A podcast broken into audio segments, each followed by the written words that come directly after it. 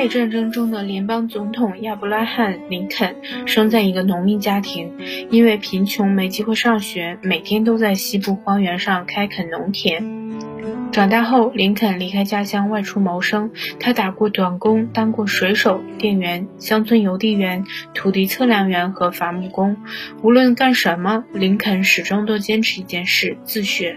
他抓紧一切空闲时间自学历史、文学、哲学、法学，获得了丰富的知识。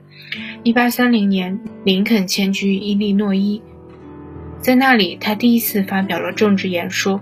由于抨击黑奴制，提出了一些有利于公共事业的建议，林肯在公众中有了影响，加上他谦逊的人品，四年后当选为众议员。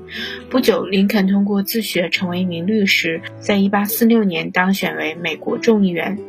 一八五四年，北方各州主张废奴和限制奴隶制的人士成立了共和党。林肯很快成了这个新党的领导者。他在一次集会上发布了一个著名的演说，即“裂开的房子”。他把南北两种制度并存的局面比喻为一栋裂开了的房子。他说：“一幢裂开了的房屋是站不住的。”我相信这个政府不能永远保持半奴隶半自由的状态。林肯生动的演说为他赢得了很大声誉。1860年，林肯作为共和党候选人当选为美国第十六任总统。林肯任职后不久，南部奴隶主挑起了南北战争，他们宣布成立一个美利坚邦联，推举大众志愿主福逊·戴维斯为总统，还制定了宪法。宣布黑人奴隶制是南方联盟的立国基础，黑人不能和白人平等，黑人奴隶劳动是自然的、正常的状态。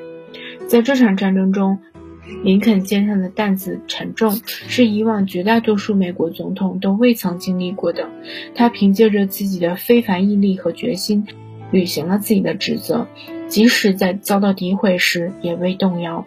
一八六二年九月，他发布了著名的《解放黑奴宣言》，宣布即日起废除叛乱各州的奴隶制，解放的黑奴可以应召参加联邦军队，宣布黑奴获得自由，从根本上瓦解了叛军的战斗力，使北军得到了雄厚的兵源。内战期间，直接参战的黑人达到十八点六万，他们作战非常勇敢，平均每三个黑人中就有一个人献出了生命。这个法令的颁布也是南北战争的转折点。一八六四年六月，南北战争以北方胜利而告终。奴隶制彻底崩溃。由于林肯的卓越功绩，他再次当选为美国总统。然而，还没等林肯把他的战后政策付诸实施，悲剧就发生了。1865年4月14日，林肯在华盛顿福特剧院遇刺，凶手是一个同情南方的精神错乱的演员。他从林肯的背后对其后脑开了一枪。第二天，美国历史上最伟大的巨星之一陨落时。时年五十六岁，林肯的不幸逝世引起了国内外的巨大震动。他的遗体在十四个城市供群众凭吊了两个多星期，七百多万人站立在道路两旁，迎候出殡队伍，向林肯致哀。